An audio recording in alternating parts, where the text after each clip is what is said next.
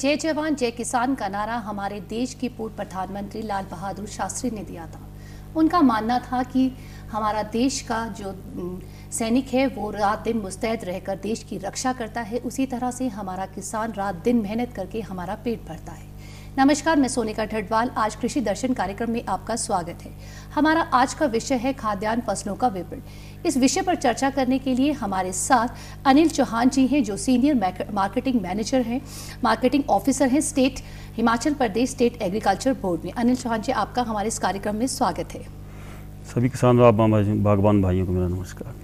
सबसे पहले मैं सर आपसे ये जानना चाहूँगी कि खाद्यान्न फ़सलों का जो विपणन है यानी कि फ़ूड ग्रेन मार्केटिंग ये क्या है?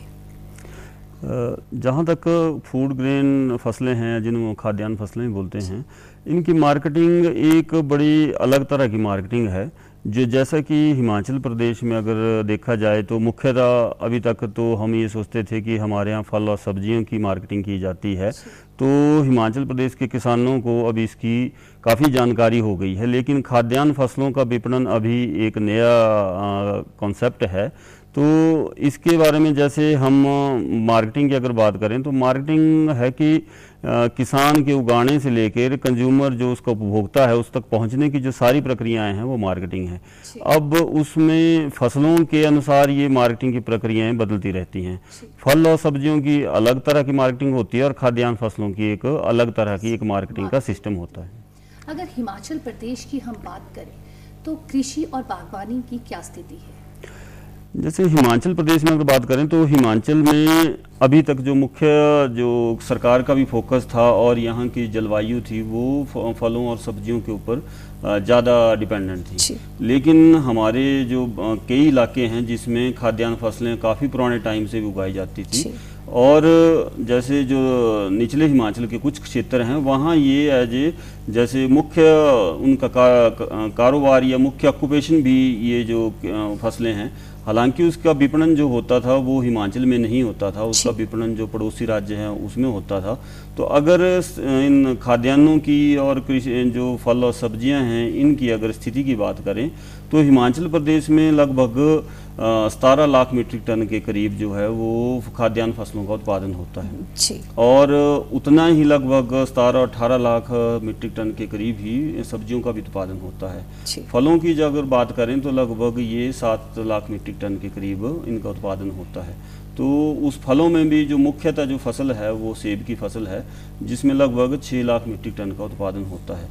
अगर हम इसको पेटियों में देखें तो औसतन ये लगभग तीन करोड़ पेटियाँ एक साल में उगा, हिमाचल प्रदेश में उगाई जाती हैं और अलग अलग मंडियों के थ्रू इनका विपणन किया जाता है। जहाँ तक लोगों का इन्वॉल्वमेंट का है तो लगभग हमारे दो तिहाई लोग जो हैं हिमाचल में, वो कृषि बागवानी या इससे जुड़े हुए व्यवसाय हैं, उसके ऊपर निर्भर हैं।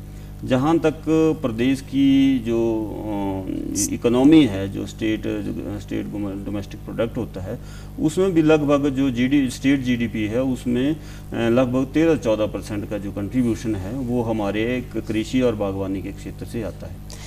जैसे कि एक कृषि जो है इकोनॉमी जो है, कृषि पर बहुत निर्भर करती है। एक देश की बात करें और राज्य की बात करें। तो इकोनॉमी की बात करें तो उसके बारे में थोड़ा सा बताइए कि क्या स्थिति है हिमाचल प्रदेश की? इकोनॉमी में जैसे हिमाचल प्रदेश में पहले तो काफ़ी हद तक जो मुख्य कृषि और बागवानी के आधारित ही हमारे प्रदेश की इकोनॉमी होती थी।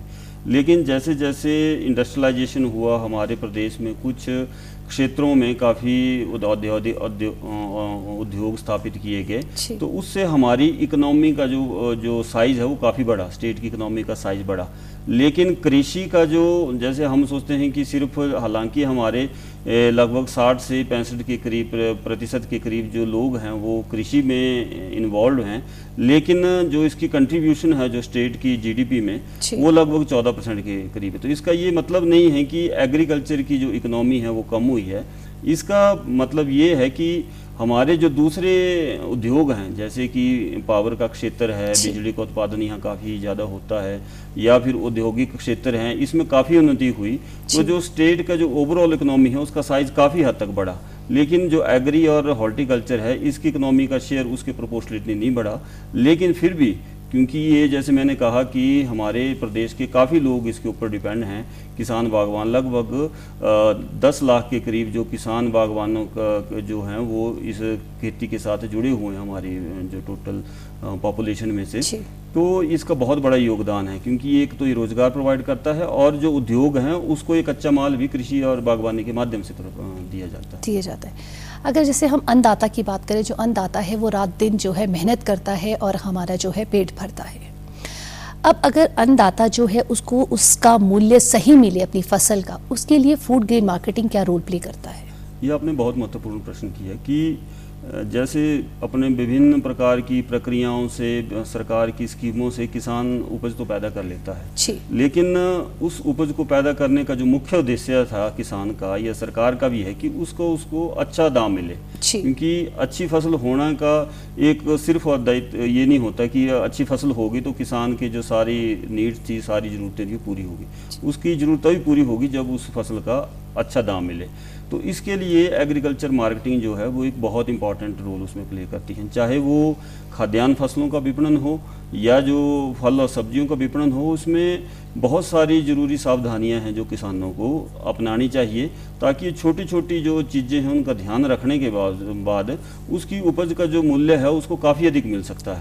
मतलब कई बार तो हमने देखा है कि जैसे मंडी में किसान अगर अच्छे तरीके से उसका विपणन करे तो जो मूल्य उसको मिलना था उससे डबल मूल्य भी उसको दुगना मूल्य भी उसको मिल जाता है। मिल सकता तो विपणन एक बहुत ज़रूरी चीज़ है मंडियों की स्थिति देखनी चाहिए जहाँ आप विपणन करते हैं किस तरीके से विपणन कर रहे हैं मंडियों के थ्रू उसका विपणन कर रहे हैं या डायरेक्ट मार्केटिंग कर रहे हैं। तो ये हर फ़सल पे ये विपणन की जो प्रक्रियाएँ हैं वो अलग अलग होती हैं। जैसे जैसे आज का हमारा जो मुख्य जो टॉपिक है वो है खाद्यान्नों का।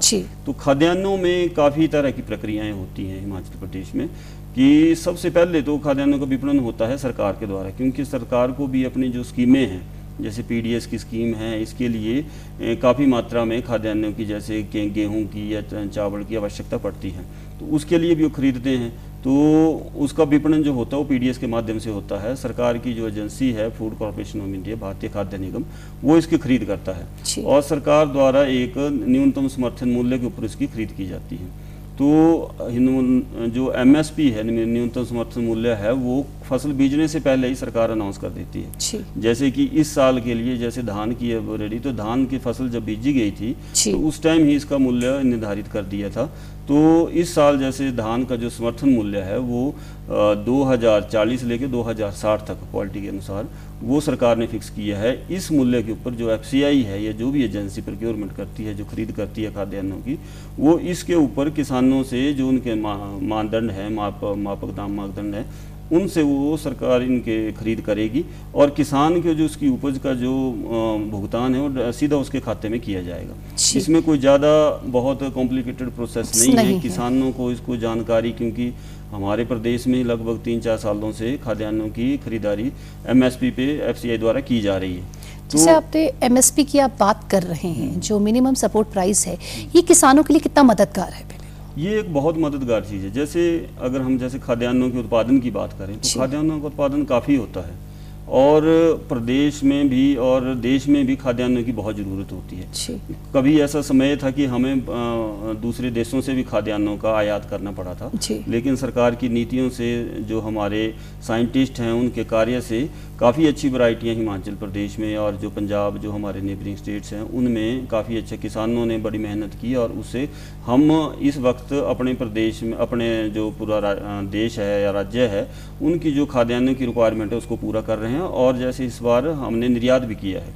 इस बार जैसे गेहूँ का निर्यात भी किया है तो किसानों को कोई इसकी समस्या ना हो और उनको प्रोत्साहित करने के लिए और कोई उनका बिचौलिया उनका शोषण ना कर सके। इसलिए सरकार जैसे मैंने कहा कि फ़सल के बीजने से पहले ही फ़सलों का न्यूनतम समर्थन मूल्य घोषित करती है। जिससे किसानों को ये होता है कि उनकी फ़सल कम से कम इस दाम के ऊपर तो मिल ही जाती है। जैसे पीछे गेहूँ की मैं बात करूँ तो गेहूँ का पिछले साल जो समर्थन मूल्य सरकार ने घोषित किया था वो किया था दो हज़ार पंद्रह रुपये लेकिन इस बार जैसे जो जिसमें जैसे युद्ध हुआ इसका रशिया और यूक्रेन का, का तो उससे खाद्यान्नों में काफ़ी लोगों की पूरी इंटरनेशनल मार्केट में काफ़ी कमी आई। तो जो हमारे व्यापारी थे उन्होंने जो न्यूनतम समर्थन मूल्य था उससे भी ज़्यादा तेईस और चौबीस के करीब भी उसकी खरीद खरीद की गई। न्यूनतम समर्थन मूल्य बेसिकली न्यूनतम है इससे नीचे खरीद नहीं खरीद नहीं हो सकती और सरकार ये अश्योर करती है कि इस मूल्य के ऊपर किसानों की जो उनकी उपज है उसका जो उसकी खरीद है सरकार करेगी। करेगी। जैसे आपने बताया कि सरकार ने कई योजनाएँ बनाई हैं कई स्कीम्स बनाई हैं तो जो किसान है वो रात दिन जो है वो अपने सुबह से लेकर शाम तक अपना पसीना बहाता है। बट अब किस किसान को ये कैसे पता चले कि कैसे अवेयर हो कि ये स्कीम्स चलाई गई हैं और उसके लिए मददगार है? उसके लिए आप क्या करते हैं? जो जैसे सरकार की स्कीम है या कोई कोई नई तकनीक इसमें आ, आती है कृषि के क्षेत्र में तो इसका एक सरकार द्वारा तंत्र बनाया गया है। इसका पूरे का पूरा जो एक्सटेंशन हम इसको कहते हैं कि एक्सटेंशन का एक पूरे का पूरा प्रोसीजर है। किसान ने क्या फ़सल लगानी है? अब जैसे किसान पहले गेहूँ या जो धान था, ये उगाता था। लेकिन अब जैसे इसमें इतना मुनाफा नहीं होता, किसान विविधीकरण की तरफ़ भी जा रहा है जो नकदी फ़सलें हैं, उनको उगा रहा है। तो उसमें जो नई से नई तकनीक है, उसकी जानकारी के लिए विभाग जैसे हैं, हिमाचल में राज्य कृषि विभाग है बागवानी विभाग है। इसमें पूरे का पूरा तंत्र है। इसमें विषयवाद विशेषज्ञ हैं। हर किसी हर तरह की जानकारी जो किसानों को देते हैं। डिस्ट्रिक्ट लेवल पे ब्लॉक लेवल के और जो इवन पंचायत लेवल पे भी उनके कार्यालय खुले हुए हैं जहाँ एग्रीकल्चर एक्सटेंशन ऑफिसर ए जिनको बोलते हैं हॉर्टिकल्चर एक्सटेंशन ऑफिसर होते हैं या एचडीओ होते हैं एडीओ होते हैं। ये सारे के सारे जो नई तकनीक आती है या नई कोई भी प्रोसेस होती है सरकार की कोई स्कीम है उसके बारे में ये किसानों को जानकारी देते हैं। ये समय समय पर किसानों के गाँव में जाके भी कैंप कैंप लगाते हैं उनको प्रशिक्षण देते हैं जागरूकता शिविरों का आयोजन करते हैं और इनके अपने संस्थान भी हैं जहाँ किसानों को लाके उनका ट्रेनिंग का एक पूरे का पूरा कैलेंडर बना हुआ है। उसमें किसानों को प्रगतिशील किसानों को बुला के उनको बकायदा ट्रेनिंग दी जाती है। और इसके अलावा कि किसानों को और प्रदेश के किसान किस तरह से काम कर रहे हैं, उसमें उनको भ्रमण भी करवाए जाते हैं ताकि उनको पूरा एक्सपोजर हो और जो जो फ़सल उगानी है उसका कैसे कैसे उसका उत्पादन किया जा सकते जहाँ तक विपणन की बात है, विपणन में जैसे प्रदेश में जो स्टेट मार्केटिंग बोर्ड है या कृषि उपज मंडी समिति है, जिनको हम एपीएमसी में कहते हैं, वो भी उन्होंने अपनी मंडियाँ स्थापित की हैं, वहाँ उनका स्टाफ बैठा होता है, और वो जहाँ प्रोडक्शन होती है, जो उत्पादन के क्षेत्र हैं, वहाँ जाके भी वो किसानों की जो ट्रेनिंग है, उनका अवेयरनेस है, वो सारी की सारी ट्रेनिंग का इंतज़ाम करते हैं। जैसे आपने ए एपीएमसी की बात की जैसे कि बोर्ड मंडीज भी होती हैं हाँ तो वो कितनी मददगार है किसानों के लिए? ये एक हिमाचल प्रदेश में जैसे विपणन को प्रमोट करने के लिए और किसान को उसकी उपज का उचित मूल्य देने के लिए हिमाचल प्रदेश में 1969 में राज्य कृषि विपणन बोर्ड की स्थापना की गई थी। उसका जो मुख्य उद्देश्य यही था कि जो किसानों की उपज है उसको सही दाम के ऊपर उसको बेचा जाए और किसान को पहले अपनी फ़सल लेके स्टेट से बाहर जाना पड़ता था राज्य से बाहर दिल्ली में कहीं और बैठना पड़ता था। लेकिन जब इसका गठन हुआ तो प्रदेश में ही मंडी स्थिति मंडी समितियों की स्थापना की और उन्होंने पूरे प्रदेश में जैसे इस समय हिमाचल में लगभग इकहत्तर मंडियाँ जो कार्यरत हैं तो वो किसानों के घर द्वार के ऊपर मंडियों की स्थापना की गई जहाँ किसान अपना जो उत्पाद है उसको मंडियों में ले जाके उसका विपणन करता है। अगर हम देश की जनसंख्या की बात करें तो बहुत ज़्यादा जो जनसंख्या है वो कृषि पर निर्भर है। कई बार ऐसा होता है कि मौसम साथ नहीं देता। मौसम की मार पड़ जाती है और कई कारण होते हैं कि जो किसान है, उसकी फ़सल जो है वो बर्बाद हो जाती है। तो क्या फ्रूट गेन मार्केटिंग उनको क्या क्या सिखाती है, कैसे उनको अवेयर करती है कि वो एक स्मार्ट किसानी मतलब स्मार्ट तरीके से काम करें? थोड़ा सा इसके बारे में ये अपने बहुत, क्योंकि आज के वक्त में एक बहुत महत्वपूर्ण ये चीज़ हो गई है कि हमारा जो क्लाइमेट है हमारा जो। मौसम है वो जो जैसे पहले होता था एक प्रोडिक्ट किया जा सकता है लेकिन आजकल नहीं किया जा सकता। आजकल आजकल ही आप देखें कि लगातार बरसातें हो रही हैं। जब बरसात बरसातें एक्सटेंड हो गई हैं गर्मियों का कोई सीज़न नहीं रहा है कब गर्मी आई कब सर्दी, सर्दी आई तो बहुत ज़्यादा अब ये क्लाइमेट का चेंज हो गया है। तो इसके लिए सरकार ने सरकार के इसमें ध्यान में ये बड़े बड़े पहले से चीज़ें थी। तो इसमें जो क्या कर रहे हैं कि एक तो जो हमारी जो साइंटिस्ट कम्युनिटी है वो भी दिन रात इसमें लगी हुई है। ऐसी फ़सलों का, ऐसी, ऐसे बीजों का उत्पादन किया जा रहा है जो कि क्लाइमेट के रेजिलेंट हों। पहले जैसे एक एक किस्म होती थी वो उसी उसके लिए वही मौसम चाहिए होता था। अगर वो मौसम नहीं हुआ तो वो फ़सल नहीं उसकी होती नहीं होती थी। लेकिन अब ऐसे बीज तैयार किए जा रहे हैं जो कि क्लाइमेट में अगर कोई चेंज भी होता है कोई क्लाइमेट एडवर्स क्लाइमेट आ जाता है तो उसमें भी उत्पादन उसमें होता है। होता है। इसके अलावा कि कई बार ऐसी आती है कि बहुत ज़्यादा बारिश हो गई बाढ़ आ गई या दूसरी चीज़ें आ गई तो इसमें फ़सल पूरी पूरी तबाह भी हो तबाह हो जाती जाती है। तो किसान को इस मौसम की जो अनसर्टेनिटी है इससे बचाने के लिए हिमाचल भारत सरकार में ये पीएम इंश्योरेंस स्कीम का जो क्रॉप इंश्योरेंस स्कीम स्पेशली इनके लिए बनाई गई है वो वेदर बेस्ड इंश्योरेंस स्कीम बनाई गई है। जिसमें अगर कोई इस तरह की कोई अगर मौसम से आधारित अगर कोई नुकसान किसान को होता है तो उसकी वो इंश्योरेंस करते हैं और उसका फिर भुगतान जो किसान को किया जाता किया जाता है। ये तो बात की जब हमने नुकसान की कि जब किसान को नुकसान हुआ तो क्या उसके लिए क्या योजनाएँ हैं? अब जो है किसान ने दिन रात मेहनत की प्रोडक्शन बहुत ज़्यादा अच्छी हो गई। कि अब मौसम ने भी साथ दे दिया तो प्रोडक्शन जो है अच्छी हो गई। तो अब किसान के दिमाग में ये रहते हैं कि क्या मुझे अब वो सही दाम मिलेगा? कि क्या मेरे को उसको दिमाग में ये रहता है कि प्रोडक्शन अच्छी हो गई है कहीं मेरा सामान बर्बाद ना हो जाए और कहीं ऐसा ना हो कि मुझे इसका सही मूल्य ना मिले। उसके लिए क्या करते हैं फ़ूड ग्रेड मार्केट ये बात आपने सही की कि अगर फ़सल कम हुई तब भी किसान को नुकसान। होता है मौसम का उसके ऊपर मार पड़ती है। और अगर सब कुछ ठीक रहा और बहुत अच्छी फ़सल हो गई वो भी किसान को टेंशन देती एक है। समस्या का विषय बन जाता है। हमने जैसे हिमाचल प्रदेश में देखा है कि जब सेब की फ़सल नहीं होती तब भी ऐसा मुश्किल आती है और जब सेब की फ़सल बहुत ज़्यादा हो जाती है तब भी तब भी बहुत। उसको उस उसका रेट नहीं मिल पाता। तो ये एक बहुत बड़ी समस्या है और इसका जो निवारण है वो किसान को अपने लेवल सरकार की तरफ़ से स्कीमें हैं इसके लिए निश्चित। लेकिन किसान को भी क्योंकि इस जो इस जो मार्केट है इसको कोई प्रिडिक्ट नहीं कर सकता। एक सीधी सी बात है कि जैसे एमएसपी खाद्यान्न फ़सलों के ऊपर तो है क्योंकि सरकार ने की इसमें एश्योरेंस रहती है सरकार का इसमें ये है कि उसके ऊपर तो उतनी वो प्रिक्योरमेंट कर लेगा। लेकिन सभी फ़सलों के ऊपर एमएसपी नहीं डिक्लेयर है। ये सिर्फ़ तेईस फ़सलों के ऊपर है जो सरकार एमएसपी डिक्लेयर करती है। जैसे फल और सब्ज़ियाँ हैं इसके ऊपर कोई भी एमएसपी डिक्लेयर नहीं करते। तो इसमें किसान को जब वो फ़सल की प्लानिंग करता है कि मैंने कौन सी फ़सल लगानी है तब उसको एक बहुत इंपॉर्टेंट रोल उसको सारी चीज़ों का इंफॉर्मेशन उसको सही तरीके की इंफॉर्मेशन होना बहुत ज़रूरी है। किसान पहले प्लानिंग करे कि मेरे को पिछले साल मैंने इतनी फ़सल की उसमें मेरे को कितना खर्चा आया और उससे मेरे को मार्केट में क्या प्राइस मिला। अगर वो उसको वो सिस्टम में अगर उसको कम फ़ायदा हुआ या उसको नुकसान हुआ तब वो फ़सल विविधीकरण की ओर जा सकता है। जैसे हमने किया कि सब्ज़ी के क्षेत्र में काफ़ी हिमाचल प्रदेश में काफ़ी क्रांतिकारी बदलाव हुए हैं। सब हिमाचल प्रदेश में पहले इतनी सब्जियों का उत्पादन नहीं होता था, लेकिन अब ऑफ़ सीज़न सब्ज़ियाँ इतनी लग रही हैं, एक तो सब्जियों का जो उत्पादन का जो लाइफ है इसकी वो छः या सात महीने से ज़्यादा नहीं होती किसी को। तो अगर उसको लगता है कि पिछली बार मैंने टमाटर लगाया था तो इस और मेरे को इतना रेट नहीं मिला तो इसलिए इस बार वो अपनी फ़सलों में कुछ टमाटर लगा ले कुछ दूसरी फ़सलें लगा ले। इसलिए डाइवर्सिफाई करना बहुत ज़रूरी चीज़ होती है। ऐसा ना सोचें कि पिछली बार मैंने टमाटर लगाया और उसका मेरे को अच्छा रेट मिल अच्छा गया मिल और इस साल मैं टमाटर और ये मार्केट में मुश्किल यही होती है। असली प्रॉब्लम तब शुरू होती है जबकि मार्केट में गलट आ जाता है। क्योंकि पैदा तो आप कर किसान कर लेगा लेकिन पैदा करने से किसान को उसका मूल्य तभी मिलेगा जब उसका कोई खरीदार हो। और खरीदार जो डिपेंड करता है वो उपभोक्ता के ऊपर डिपेंड करता है। अब एक आदमी कितना टमाटर खा सकता है? अब उसकी एक लिमिट है मान लो वो उसकी एक परिवार की एक किलो की कंजप्शन है एक किलो का उसका वो करता है उसके बाद वो दो किलो ज़्यादा ज़्यादा कर सकता है। अगर उसको बोले पाँच किलो तब वो नहीं खा तो वो नहीं कंज्यूम कर तो सकता। इसलिए ऐसा है कि हर चीज़ की डिमांड होती है और डिमांड की जानकारी जो है वो अलग अलग माध्यम है उसके ऊपर किसानों को मिल जाते हैं। आजकल तो वैसे भी सोशल मीडिया का ज़माना है। सोशल मीडिया में आपने देखा होगा कि पूरी की पूरी मंडियों के लाइव रेट उनको दिख जाते हैं किसानों को कि किस कि, किस मंडी में क्या रेट चला हुआ है किस क्रॉप का क्या रेट है अच्छी क्वालिटी का क्या रेट है खराब क्वालिटी का क्या रेट है। उसके अनुसार वो डिसीज़न ले सकता है कि मैंने इस बार कौन सी फ़सल लगानी है।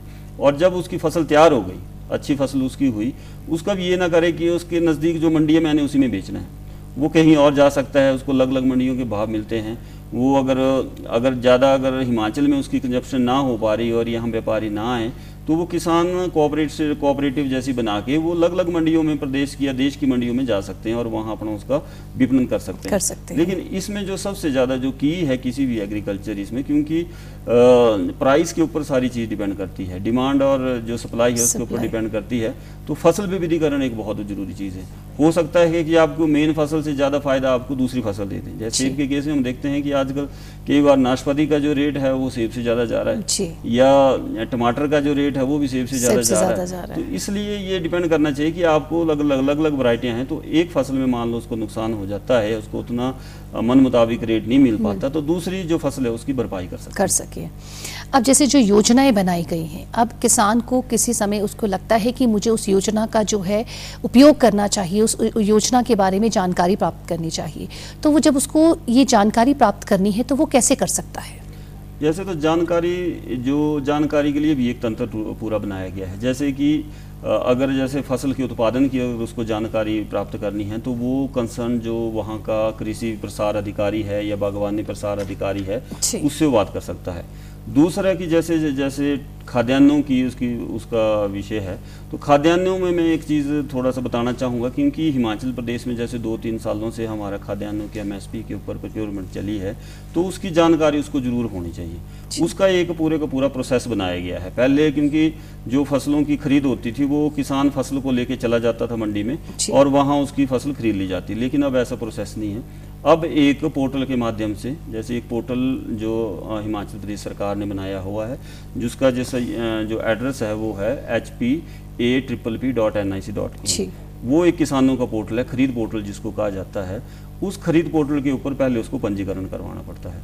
पंजीकरण करवाने के बाद जैसे उसका अपना आधार, उसका मोबाइल का मोबाइल नंबर और उसके जो बैंक की डिटेल है उस पोर्टल के ऊपर वो अपलोड करनी पड़ती है उसको। वो अगर खुद चाहे तो मोबाइल के थ्रू कर सकता है, कंप्यूटर के थ्रू कर सकता है। अगर किसी किसान बागवान भाई के पास अगर वो नहीं है तो वो नज़दीक जो लोक मित्र केंद्र हैं उनके पास जाके करा, करा सकता है या या सी हैं उनके पास जो करा के जा सकता है। वहाँ उसका एक पंजीकरण होगा। पंजीकरण के बाद उसको ऑटोमेटिकली जो उसकी ज़मीन है उस ज़मीन का उसकी डिटेल उसमें आ जाएगी। जी। उस डिटेल को उसने सेलेक्ट करना होता है और उसको कंफर्म करना होता है कि ये ये जो है ये मेरी ज़मीन है। उसके बाद वो सबमिट कर देता है और उसका पंजीकरण हो जाता है। उसके बाद वो डिटेल जो वहाँ का कंसर्न पटवारी है पटवारी के पास जाती हूँ पटवारी उसको वेरीफाई करता है कि ये किसान की जो ज़मीन है ये किसान की है। उसके बाद वो एग्रीकल्चर उसको वेरीफाई करता है एग्रीकल्चर ऑफिसर जो है कि ये जो इतनी फ़सल मेंशन कर रहा है किसान उतनी है। उसके बाद वो टोकन जनरेट होते हैं। तो किसान अपना टोकन वहाँ से जनरेट करके मंडी में जब उसका टोकन का नंबर हो अपने मन मुताबिक जो डेट्स होती हैं उसके अनुसार वो अपना चेक करके और वहाँ अपना टोकन लेके वो उसका विपणन मंडी में जाके कर सकता है। कर सकता है। आजकल ग्रेडिंग की बात की जाती है कि हर फ़सल को जो है वो ग्रेड किया जाता है। वो ग्रेडिंग क्या है? ग्रेडिंग एक बहुत बहुत ज़रूरी चीज़ है। क्योंकि पहले किसान बागवान भाई इसके ऊपर इतनी ज़ोर नहीं देते थे कि जो भी उनकी फ़सल पैदा हुई उसको वो इकट्ठा करके मंडी में ले जाते हैं या कहीं भी उसका जो था निष्पादन कर देते थे जहाँ उसको बेच देते थे। लेकिन उसमें जो क्योंकि अब जो कंज्यूमर की डिमांड है जो उपभोक्ता की डिमांड है वो अलग अलग है। अच्छी क्वालिटी वाला उपभोक्ता अलग होता है उसके लिए वो अच्छे से अच्छा रेट देने के लिए भी तैयार हो जाते हैं। और जो मीडियम साइज़ है मीडियम उसकी क्वालिटी है उसके लिए भी लग रेट है क्योंकि इंडिया में बहुत बड़ी पॉपुलेशन है यहाँ हर चीज़ यूज़ हो जाती है। तो बात करें जो उसकी प्रोडक्शन है जिस हाँ। हिसाब से उसको अलग अलग अच्छी है तो वो एक ग्रेड और बी ग्रेड के हिसाब से जाएगी। अनिल चौहान जी आप इस हमारे कार्यक्रम में आए मैं चाहती हूँ कि आप हमारे किसान भाइयों को फ़ूड ग्रीन मार्केटिंग के बारे में कोई संदेश दें। मेरा सभी किसान बागवान भाइयों को निवेदन है कि जो आपकी फ़सल है उसकी सबसे पहले एक तो आपको जानकारी हर जगह से लेनी चाहिए। हमारा जो वेब पोर्टल है, उसके ऊपर भी सारी की सारी जानकारी उपलब्ध है। और सबसे ज़रूरी चीज़ है कि उसकी ग्रेडिंग के अनुसार ही आप मंडी में फ़सल लेके आएँ। अच्छी मंडी में जो ग्रेड लायक जो जिसको मंडी में बेचा जा सकता है, वही फ़सल लाएँ, जो कई बार अच्छा ग्रेड नहीं होता, उसका और भी उसका यूज़ होता है, उसको वहाँ यूज़ करें। अगर आप सारे का सारा उत्पादन मंडियों में लेके आ जाएँगे तो वो उसका रेट उतना नहीं मिल पाता और व्यापारी भी उसका विश्वास उसके ऊपर टूट जाता है। इसलिए ग्रेडिंग बहुत ज़रूरी करें और अगर कोई भी मार्केटिंग से रिलेटेड जानकारी हमारी मंडी समितियों के उसमें हमारे सचिव हैं उनसे आप जानकारी ले सकते हैं और हमारे राज्य कृषि विपणन बोर्ड में भी आप संपर्क कर सकते हैं। इसके बारे में सारी की सारी विपणन संबंधी जानकारी आपको तुरंत प्रदान की जाएगी। अनिल चौहान जी आप हमारे इस कार्यक्रम में आए अपनी महत्वपूर्ण जानकारी दी इसके लिए बहुत बहुत धन्यवाद। धन्यवाद। किसान देश की नींव है। इस नींव को मज़बूत रखना बहुत ज़्यादा ज़रूरी है। देश की अर्थव्यवस्था, अगर हमें देश की अर्थव्यवस्था को मज़बूत करना है तो हमें किसान भाइयों की मदद करनी होगी। हमें एक देश के लिए एक जिम्मेदार नागरिक बनना होगा। आशा करती हूँ कि आपको हमारा कार्यक्रम अच्छा लगा होगा। अगले हफ़्ते फिर मिलेंगे। नमस्कार।